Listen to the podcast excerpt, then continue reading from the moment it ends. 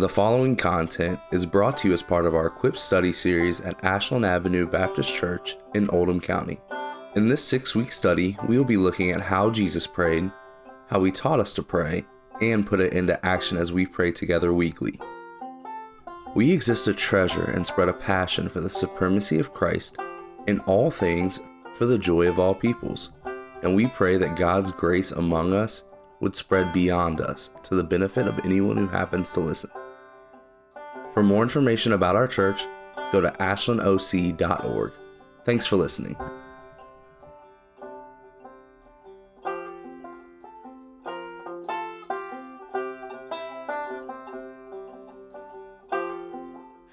All right, welcome.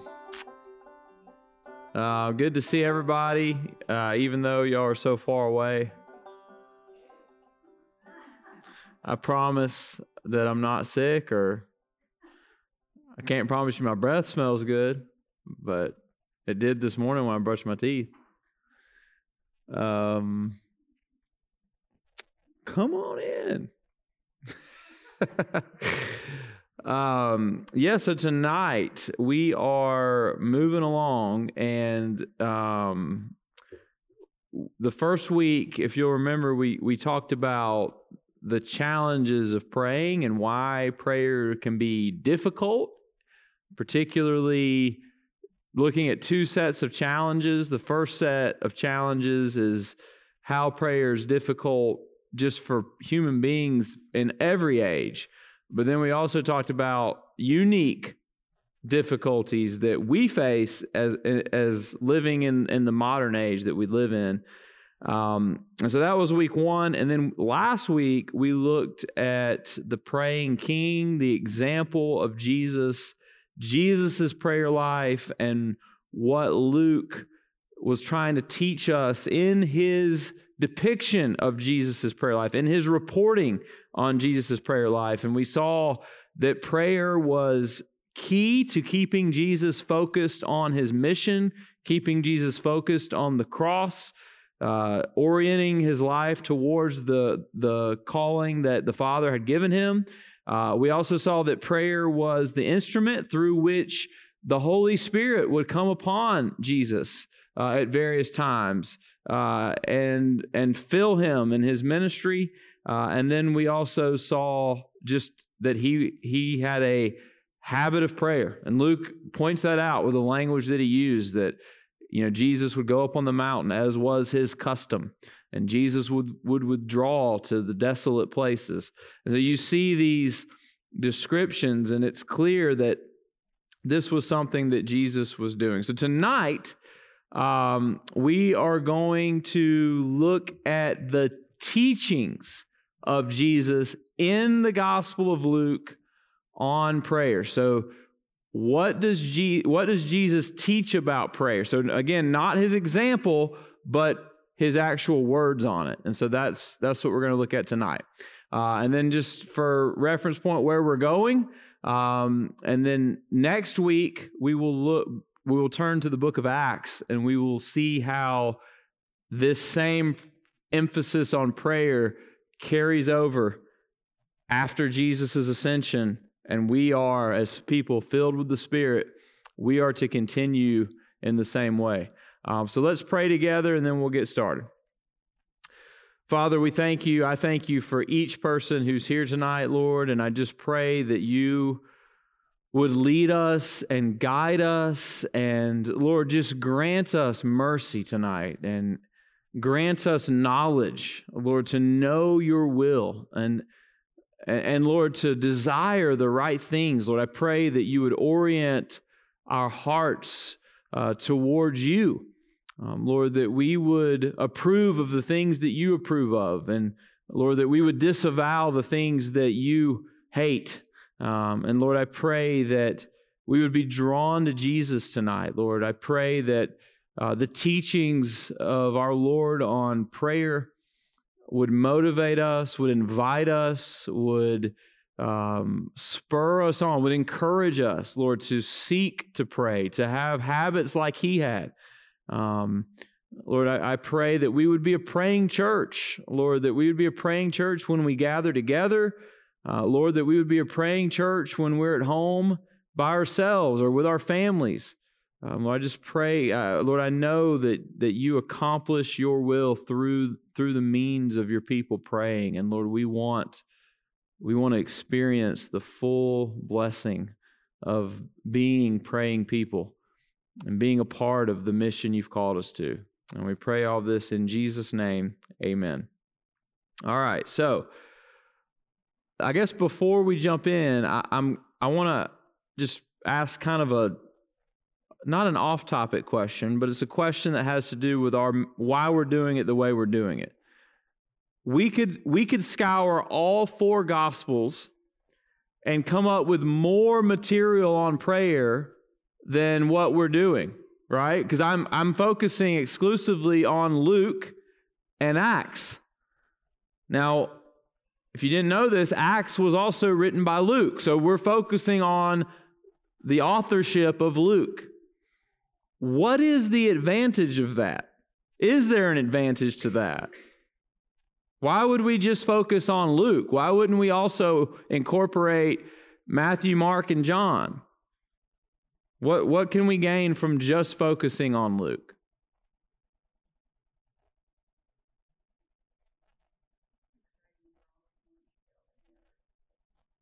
Okay? So we have specific details that Luke includes.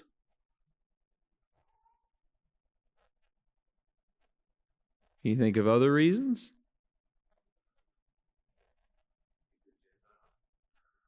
Okay. Yeah, which again is, I think, feeding into the, that point that as a Gentile, um, or writing with Gentiles in mind. he, he is absolutely going to emphasize things, explain things with that purpose in mind. Any other reasons?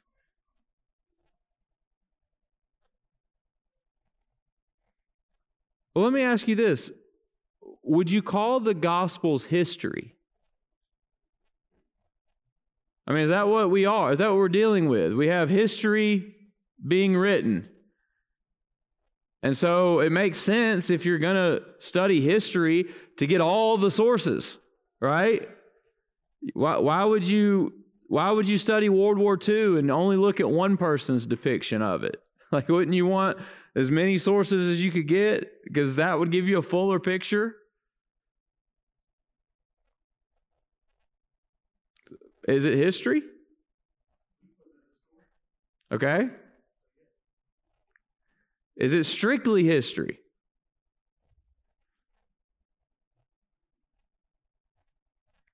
See, I think this is a really important question because, like, first of all, we acknowledge that God gave us four gospels, not one, right? So there's a reason for that. So I do think it's valuable to accumulate all the teachings and, and kind of put them side by side and, and, and see what the unified voices have to say. I do think that's valuable, but I also think it's valuable to step to step back and, and narrow the gaze and focus only on one or the other too. And the reason I think it's valuable is because I, I think that each gospel writer, when you say, are they writing history? You kind of have to nuance that a little bit because the way we think about history is not the same way they think they thought about history. When we think about history, we only think about ordering the events as accurately as possible and telling telling the story exactly as it happened. Well, we've got a big problem if that's what if that's what constitutes true history in the gospels because all of these things happen in different orders in all four gospels. Have you ever noticed that? I mean, we've got the Sermon on the Mount at, diff- at, a different place in Luke's gospel than we do in Matthew's gospel. Different stages, it's not organized the same way. So, does that mean that one of them's wrong and one of them's right? We have Luke's um, Lord's Prayer, and we're going to notice tonight that it doesn't include everything Matthew's includes. There's parts of it left out. Is that a problem? See, I think it's important that we recognize that these writers are also theologians and they're making theological points in the very ordering of their accounts. And so think about it this way you're Luke, and you sit down and you collect all the material, okay? You get this story, and you get this story, and you go and talk to this eyewitness. And Luke probably had access to Mark's gospel already. And so Luke takes Mark's gospel. He says, I'm going to start here. This is a, a source. He, Luke knew Paul, he knew Peter, he knew these apostles. He's talking to them. He goes and talks to the people that got healed.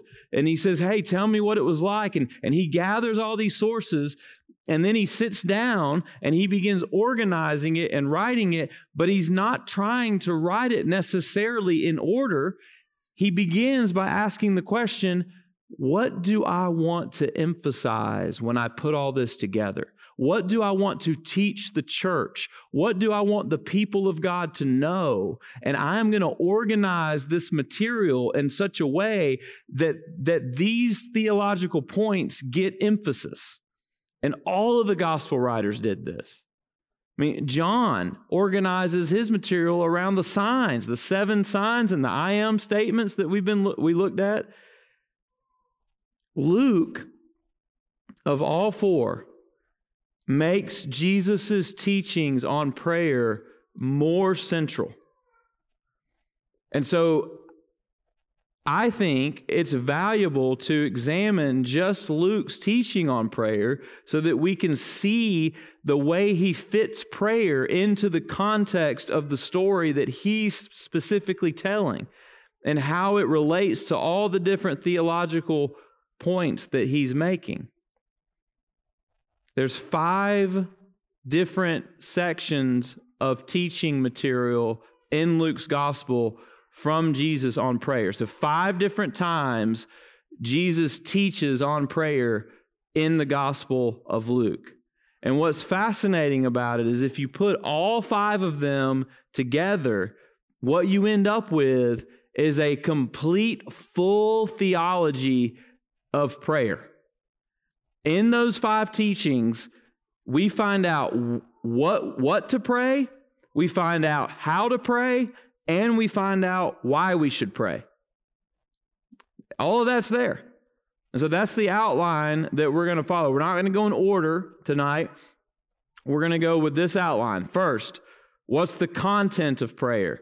Second, what's the manner of prayer? How do we pray? Third, what's the purpose of prayer? Why do we pray? Luke answers all of those questions Jesus answers all of those questions, and Luke reports that very clearly in his gospel. And so, the first thing that we're going to look at is the content of prayer. So, if you have a Bible, uh, if you don't, there's one in the seat in front of you. You can open to Luke chapter 11. Luke 11, verses 1 through 4. Anybody want to read this for us? Luke 11, 1 through 4.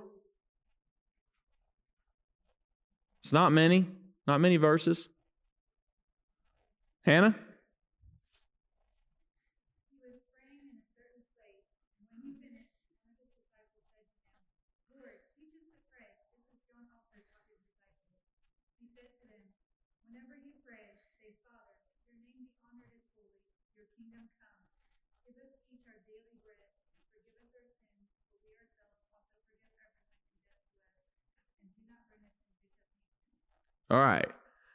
What's missing? How many? I mean, let's just start with this question. I assume several of you know the Lord's Prayer by heart. Is this what you know? So, which version do you know then? Do you know which one you know? Whose gospel is the one you know? It would be Matthew's. So, you, you don't learn Luke's. And there's a reason for that because Matthew's has more in it. So, I mean, it's logical. If you're going to learn one, let's learn one that or reports the most of it. This is like Luke's abbreviated version. so maybe Luke's source, because Luke wasn't there, probably. I mean, Luke wasn't there. So, I mean, Luke probably is talking to someone and they reported what they remembered of the prayer. And Matthew talked to Peter, probably, that's his source. Peter probably remembered the whole thing. And so we get two different versions. What, what elements are missing? Can you, can you think of any? All right. Who art in heaven? What else? Your will be done on earth as it is in heaven. What else?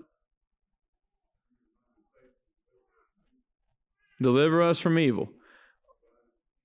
Yeah, which that's disputed, that part, whether that was in, in there anyway. Um, also, which I think this is important, Matthew begins with our Father, not just Father. So it does seem like Matthew specifically has the community praying it in mind, right? And he makes that very explicit, our Father, instead of, you know, Father, which would be more individual. So, yeah, those parts are there, and it makes sense, right? L- Luke wasn't there. His account is based on eyewitness testimony, but it's amazing. There's so much similarity and overlap that it validates it, right? I mean, if let's just put it this way if, if you saw a car accident out here, so there's car accidents, this is a crazy little place to drive. So, and two people saw it, and the cop asked each one what happened. You know, one person may give him 10 details, and the other person may give him six details. And are both of those accounts true? Yeah, right? So that's what we have happening in the Gospels. And it's important because the intro to this is important. Now, Jesus was praying in a certain pre- place, and when he finished, one of his disciples said to him, Lord, teach us to pray as John taught his disciples. One, one of the other things that we often don't acknowledge about the Gospels is that Jesus probably taught these things more than once, right? I mean, how many times have you heard me teach the same thing again and again and again? Some of you are like, "Oh my word, here he goes again on that thing." What you know, like whatever it is, like you you know, there's certain things I get really fired up about, you know, and, and there may be at certain times you're just tired of hearing it. That's okay. I mean, you can admit it. I know it's fine, but I'm going to keep saying it as long as I'm fired up about it because the Holy Spirit told me to. So there. But you know, here you know that's probably happening in jesus' life too right? You have a three-year ministry you better believe that that some of these teachings are being repeated. And so that may explain some of the differences in some of the accounts as well. Um, and so this is an answer to them requesting lord teach us to pray as John taught his disciples. I wonder how John taught his disciples. We don't, we don't have access to that. But clearly, John taught his disciples to pray, and they want Jesus to do the same thing. And Jesus obliges. Jesus says, Okay, I will. And so he gives us this model prayer. And I just want you to think about what a precious gift it is to have this prayer. Because I don't know about you, but this sentiment of not knowing what to pray and wanting to learn how to pray is one that I've experienced personally, right? And and when when I think that on my best days I go, "Oh, yeah, Jesus told me what to pray." So maybe I don't know what to pray right now, but I'm going to open, and I would probably open to Matthew 6. I'm going to open to Matthew 6, and, and I'm going to pray the way Jesus told me to. Because this is the prayer that he gave his people for us to give. This is the way Jesus modeled prayer for us. So, whether you're just too distracted and you can't focus, this is a great prayer to focus on. Or whether you just don't know how to pray, this is a great prayer for you to focus on. And guess what? You can pray it verbatim. You can just pray these words Father, hallowed be your name, your kingdom. There's nothing wrong with that. Don't ever think that that's like not an, a legitimate form of prayer. You know, we have this mentality that everything has to be free flowing, and that's not necessarily the case. And obviously, we don't want to be a people who just rely on form and there's no heart behind it. But the, the ideal is that sometimes we use the form and we put our heart behind it, right? Or you can do it like jazz riff style. Any of you, you don't know what that's like, Jess? I'm not an instrument. I'm not. I'm not a, a uh, musician, but I like jazz a lot. And jazz has like kind of a form, you know, like you've got the beat and the bass line and the drum, and they'll usually they'll be pretty consistent so that the other instruments can kind of fill it in, but they're improving. And the Lord's Prayer is a great baseline for your prayers, right? The Lord's Prayer is the beat and the bass. And so you kind of pray it, but you riff off of it. You see, you say something like, Hey, Father, hallowed be your name. God, we just want to see your name exalted. I pray that my neighbors would know who you are. You're praying, hallowed be your name, but you're, you're, you're riffing off of that. You're expanding it. And that's a great way to pray the Lord's Prayer too, right? And so you can use this as a form without just verbatim, verbatimly maybe. Don't I don't know, but that, it'll work tonight. Verbatimly repeating it. You can also sort of venture off of it and let it guide you and come back to it and go out and come back and go out and come back. So so that's a way to do it. So let's talk about the content real quick.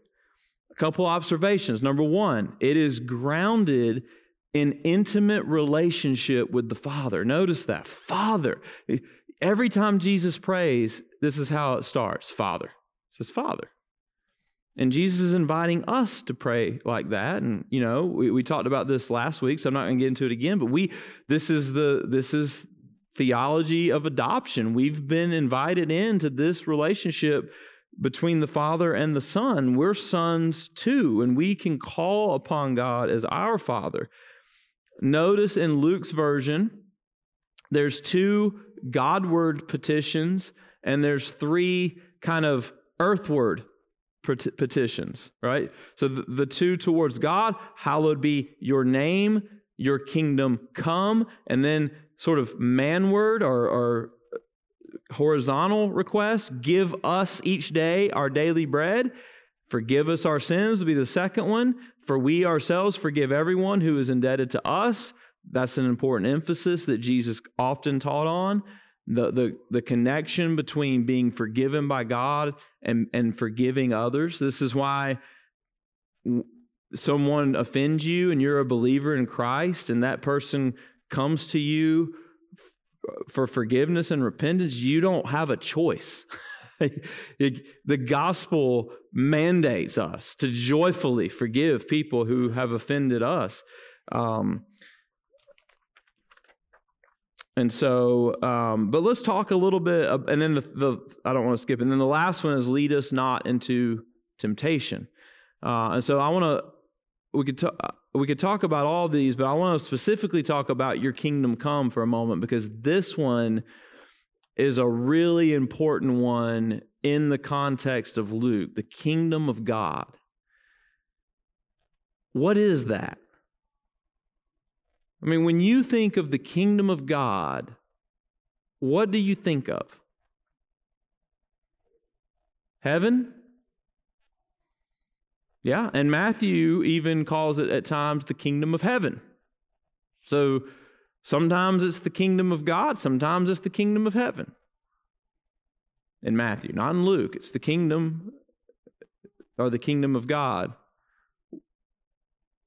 What else? Is that it?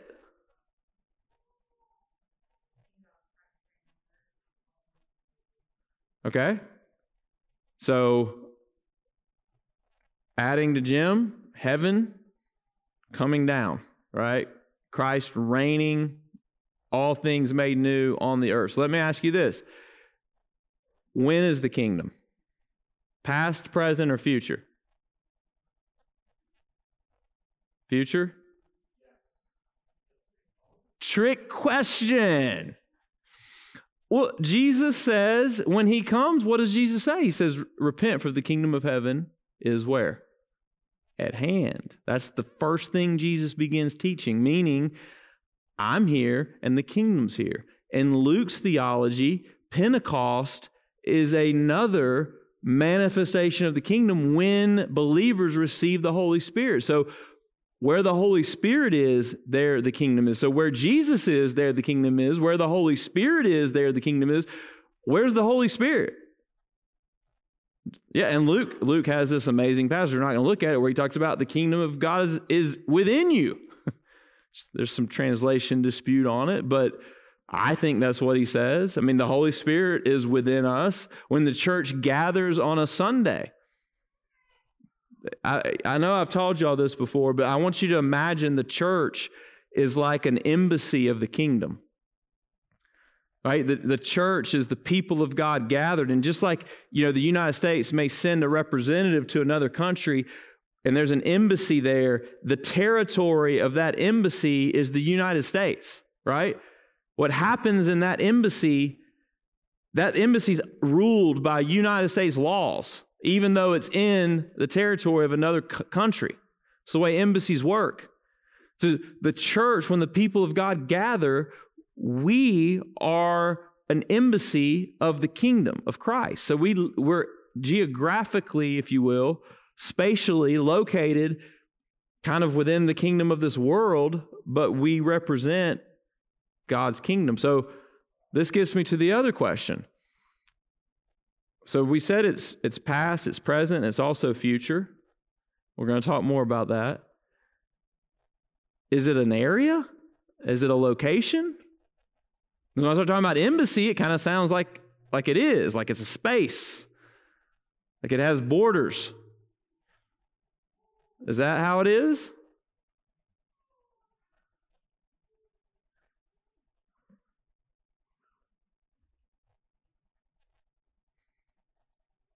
So this is really helpful to think about this way, because when every time we use kingdom, um, when we talk about like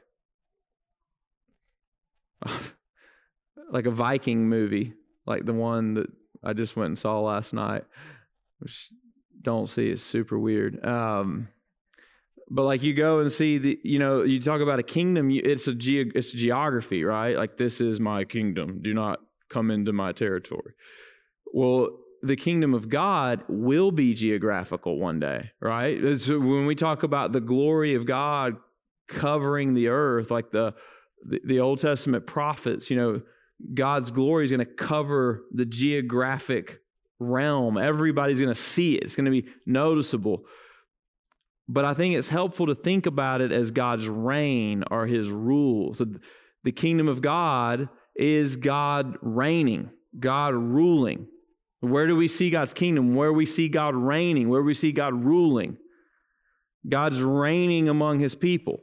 So the kingdom of God should be very clearly manifested in the church when God's people are submitting to him, when we are obedient to him and we're living by faith. So when he says here, Your kingdom come, what, what Jesus is teaching us to pray is give us more of your reign. Lord, your kingdom come. There's a lot of things included in this.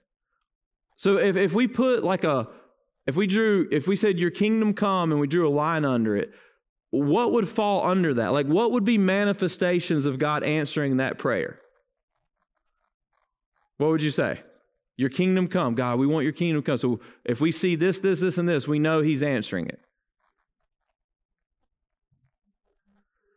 people coming to know Jesus. Absolutely. What else? Truth and righteousness. Being believed and preached. What else? Jesus coming back. Absolutely. That's his kingdom coming and being consummated. No more sin. Um, healing of diseases justice, all of that. What about sanctification? What about the growth of God's people? What about repentance of sin? Right? What about his people praying? More people praying. Isn't that his kingdom coming too? anything that manifests God's reign is his kingdom coming. It's really interesting. I mean, you could really trace out a lot of what he teaches. He, uh, so flip back to chapter 10, verse 9. Look at this. So, this is where Jesus sends out the 72, two by two. And in verse 9, he says, Heal the sick in it and say to them, The kingdom of God has come near to you. Do you see? So the sick are healed, the kingdom of God has come near to you. And I want you to think about that because when, when Jesus heals the sick in his earthly ministry, what's he doing? He's showing you what his kingdom is. My, in Jesus' kingdom, guess what? There's not going to be any more sick people. There's not going to be any more disease. There's not going to be any more blindness. There's not going to be any more death. All those things will be overturned. So when Jesus comes and he wants to show signs to people of his future kingdom, he shows it to them in the present by healing them right then and there. This is a manifestation of his kingdom. But, you know, I asked you, is it in the past or is it in the future? Well, that's a great question because he also talks about it all the time as if it's not come yet. and so, the best way I know to describe this, and y'all have heard me say it in sermons before, the best way that I've ever heard and, how to how to understand this idea is in the, the language of already and not yet. The kingdom of God has already come. The kingdom of God has not yet been consummated. Already, not yet. We live in this tension where we see the kingdom by faith. We see the kingdom when a sinner's baptized. We see the kingdom when someone repents of their sin. We see the kingdom at work in our own lives when we're sanctified, but yet it's not yet been consummated, meaning completely, universally realized and recognized. It hasn't taken over everything yet which is what's going to happen when Jesus comes back. And so when we pray, Your kingdom come, this is what we pray, guys, when you look on, when you turn on the news tonight and you see images in Ukraine and you see people, dead bodies laying in streets for no apparent reason, you say, God, would your kingdom come? Would you come back and fix this mess? When you see people suffer, when you when you suffer when we groan and we ache because we know that the world is not the way it's supposed to be. And we want it to be. And we have this desire to see it. We want to see it now. We know it's broken. We know that god wants to see it fixed too. And so we say god may your kingdom come. And then there's these horizontal petitions. I'm going to look at these are really quick. Give us each day our daily bread, so daily provision. Whether you recognize it or not, Kroger and credit cards is not where your food comes from. It comes from God, right? God provides our daily bread. He provides people that do not acknowledge Him's daily bread, too, right? Forgive us our sins Again, another daily need. We are daily sinners. We need daily forgiveness. Thanks to Jesus, the cross doesn't run dry. Like there's not like a bank of forgiveness. It's not like Jesus said, "Well, I'm going to pay for 52 cents." I mean, that would be gone in a day. It'd be gone in, in less time than that, right? It's infinite value. His atonement makes complete forgiveness. And then lead us not into temptation. God, would you would you lead me away from the danger? Would you lead me toward the path of righteousness? Every day, I need you to lead me so that I don't fall, so that I don't give in. What's Jesus doing with all these petitions? If you took all of them together, it is simply this Jesus is teaching us that true discipleship recognizes total dependence upon Him for everything. You want to be a faithful disciple, you figure out all and, and be aware of all of the ways that you are daily dependent upon Him for every need physical, emotional, spiritual, economical, social, whatever. Just keep adding oils. They're all dependent upon Him. This is why it's not a bad idea to pray this prayer every day. The Lord's Prayer is a great prayer. I have a little book that I started using. Um, it's called Be Thou My Vision, and it's a 30 day, it's got 30 daily liturgies. And the and so the last prayer, the last thing every day is the Lord's Prayer.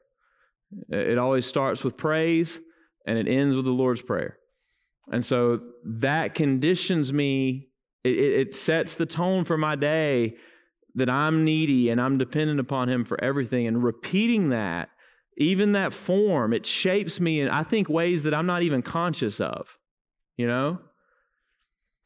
All right, so that's the, the, the what of prayer, the content of prayer.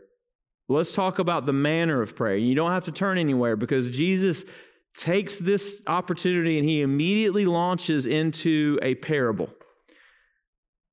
And he says to, to in, in verse 5, and he said to them, Which of you who has a friend will go to him at midnight and say to him, Friend, lend me three loaves, for a friend of mine has arrived on a journey, and I have nothing to set before him. And he will answer from within, Do not bother me, the door is now shut, and my children are with me in bed. I cannot get up and give you anything.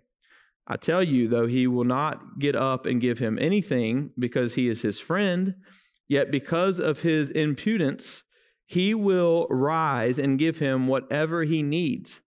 And I tell you, ask and it will be given to you. Seek and you will find. Knock and it will be open to you. For everyone who asks receives, and the one who seeks finds, and to the one who knocks it will be opened. What father among you, if his son asks for a fish, will instead of a fish give him a serpent? Or if he asks for an egg, will give him a scorpion?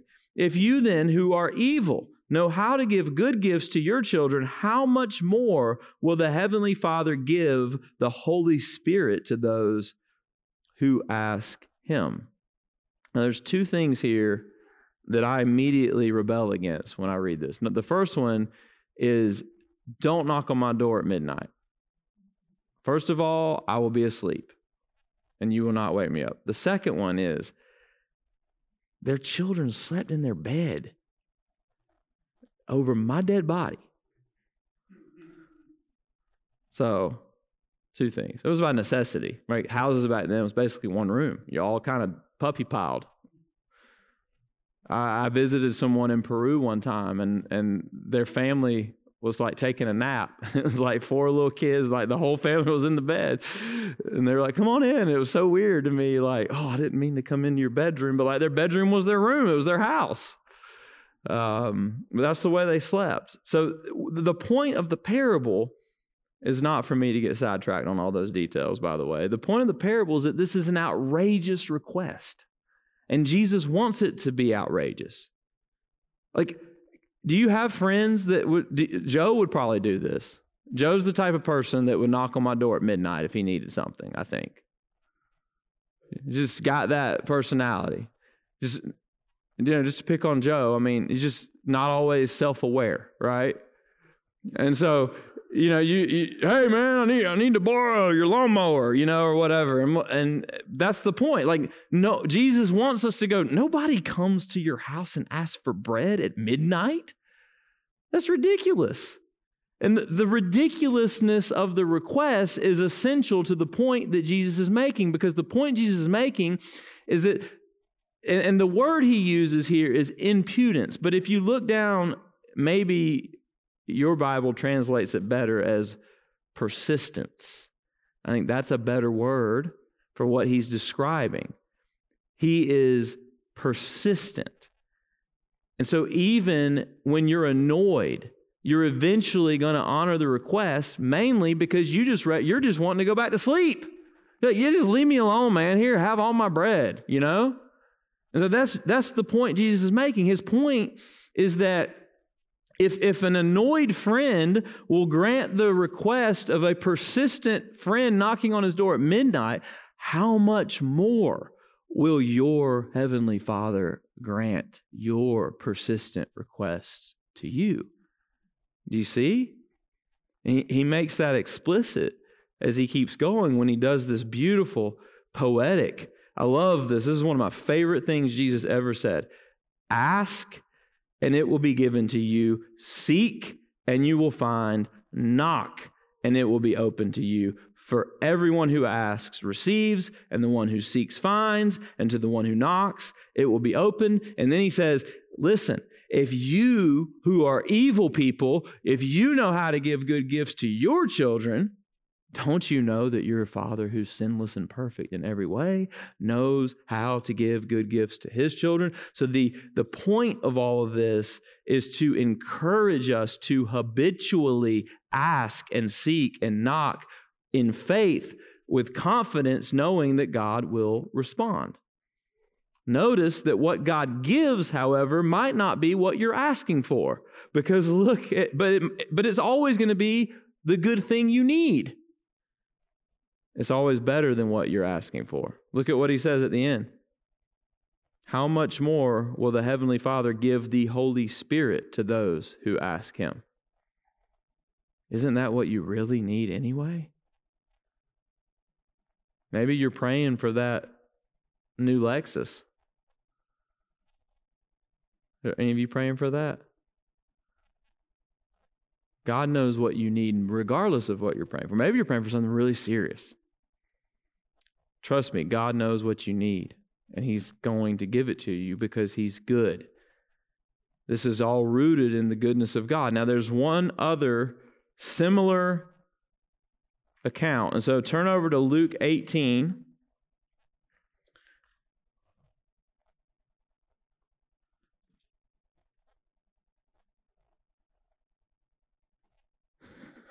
Luke 18. And he told them a parable to the effect that they ought always to pray and not lose heart. Now, what a gift. How often do you read a parable and you're like, what in the world is this trying to teach me? Right? And right here at the beginning, Luke says, hey guys, I'm going to give you like the back of the book blurb right here before the parable. So you already know what the parable is supposed to teach you. So that you ought always to pray and not lose heart. He said, In a certain city, there was a judge who neither feared God nor respected man. And there was a widow in that city who kept coming to him and saying, Give me justice against my adversary. For a while he refused, but afterward he said to himself, Though I neither fear God nor respect man, yet because this widow keeps bothering me, I will give her justice, so that she will not beat me down by her continual coming. And the Lord said, Hear what the unrighteous judge says. And will not God give justice to his elect, who cry to him day and night? Will he delay long over them? I tell you, he will give justice to them speedily. Nevertheless, when the Son of Man comes, will he find faith on earth? So this widow is praying for justice. Now, justice against her adversary. What do you think that means? What I mean, give me an example. What kind of prayer do you think this is?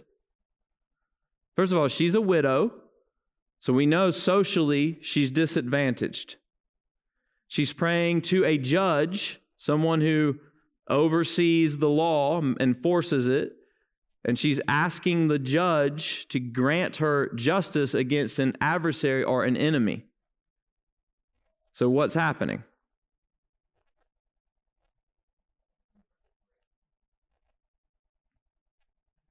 Yeah, could be. Which, what do you mean by that, Dan?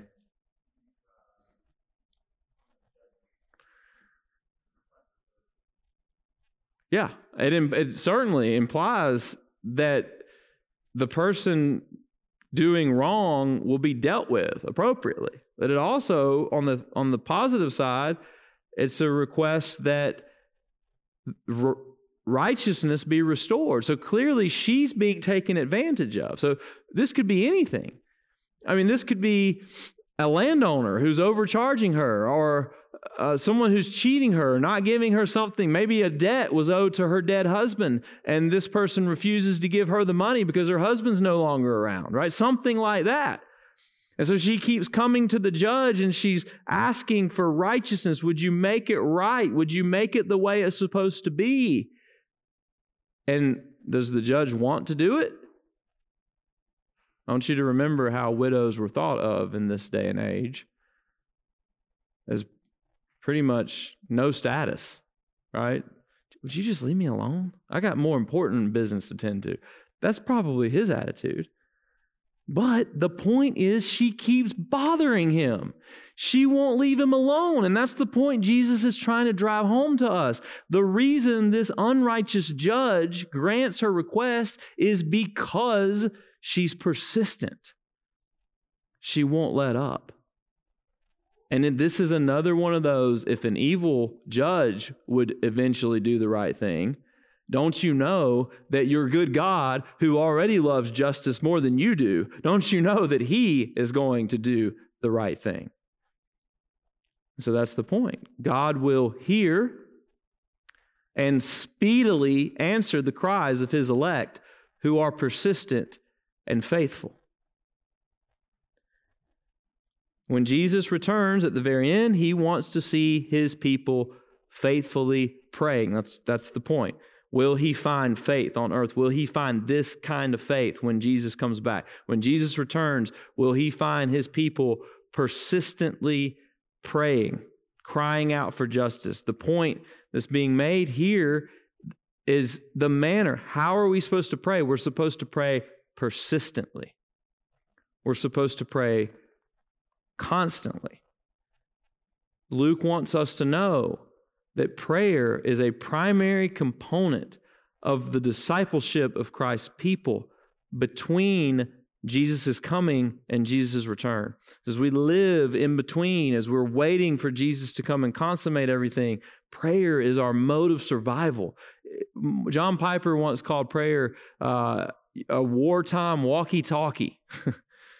It's just, you know, do we even have walkie talkies anymore? No, I mean, you probably have to like use your iPhone now or something. But, you know, it's our communication link to our God as we are on this battlefield of this earth in this life. Okay, so we've covered the content of prayer, the manner of prayer. So, what's the content? The Lord's Prayer. What's the manner? Persistence. That's what keeps being driven home in Luke persistence. what Jesus keeps calling us to. So, finally, let's look at the purpose of prayer. So, flip back with me to Luke chapter 10, verse 2.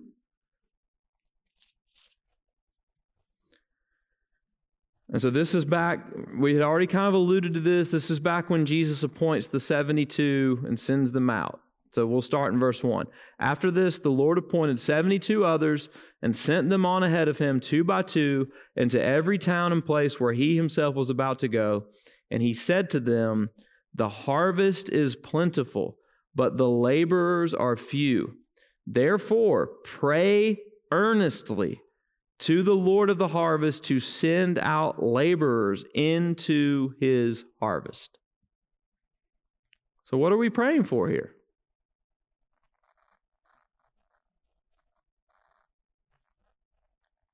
It's a metaphor, right? This isn't a farming prayer. Though it's not a bad idea to pray for your crop. Breck, you got a crop? No. Anybody got a crop? You got a garden? It's fine. It's good to pray for that. But that's not what he's talking about. What's he talking about?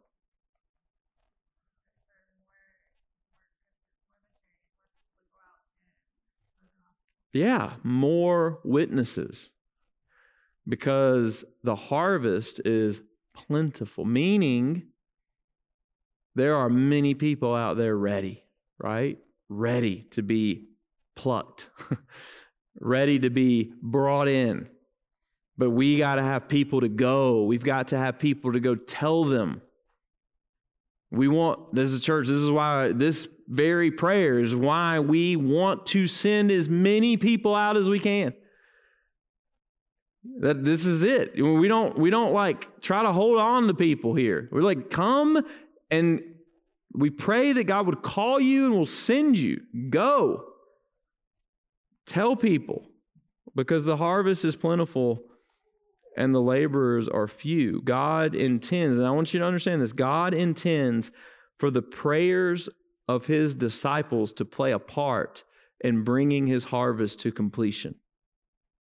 Your prayers count in God's plan.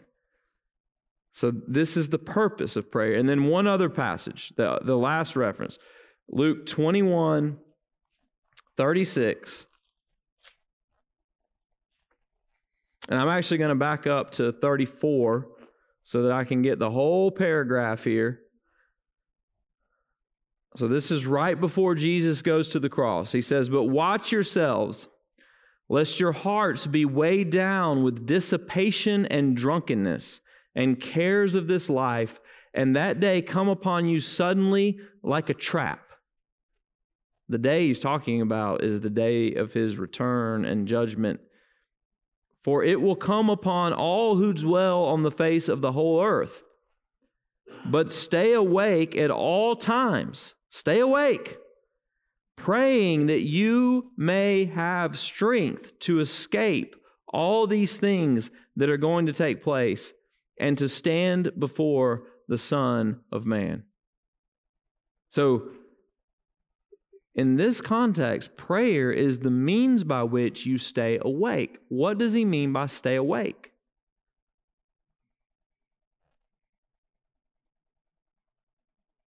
It's another metaphor. He contrasts it with dissipation, drunkenness, and a person weighed down by the cares of this life. So, contrast drunk person, dissipated person, person weighed down by the cares of this life. Is that person thinking about the kingdom of Christ? Notice the last thing on their mind. The only thing they're thinking about is the next thrill, the next pleasure, right? Feed me, feed my gut, let me have fun. Let me eat, drink, and be merry, for tomorrow I die. It's that mentality, right? Jesus says his people, we don't live that way. Like, we don't live for the now. We live for the future. We live in the present for the future. And how do we, and, and we live ready. We live lives that we're not surprised. If Jesus comes back right now, we're not going, oh no, oh no, I didn't, I, am not ready, right? We're ready. We're ready today. We, Jesus is calling us here to live a life of readiness.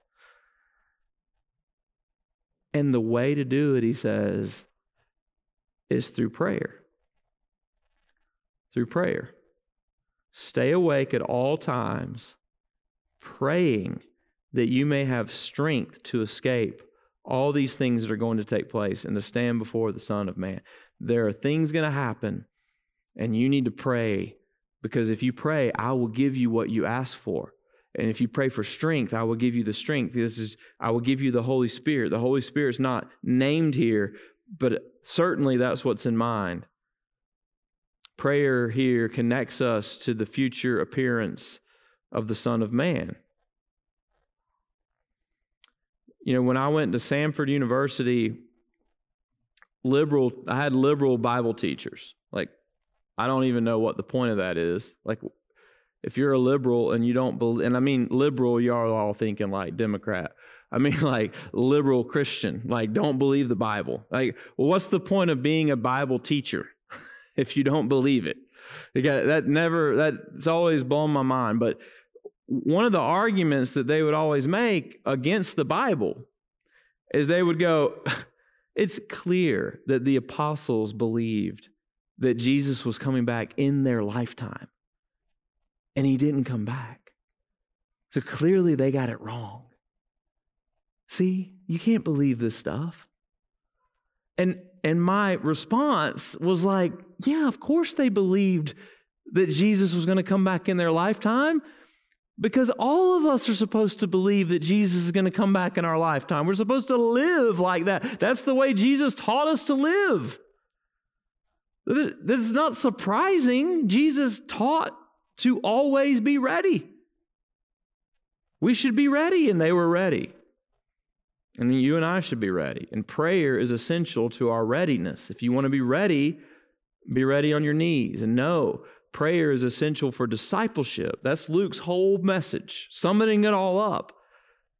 Disciples of Jesus, pray. Pray persistently. Pray as the means through which the kingdom of God is accomplished. Pray and to stay ready for his kingdom to come finally at the end of time. Thoughts or questions?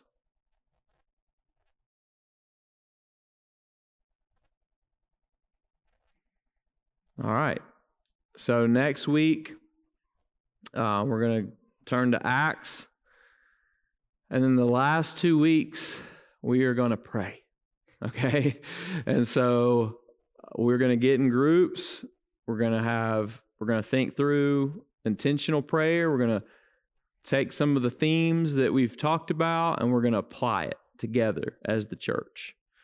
Um, and so that's that's the plan. All right. Well, let me pray.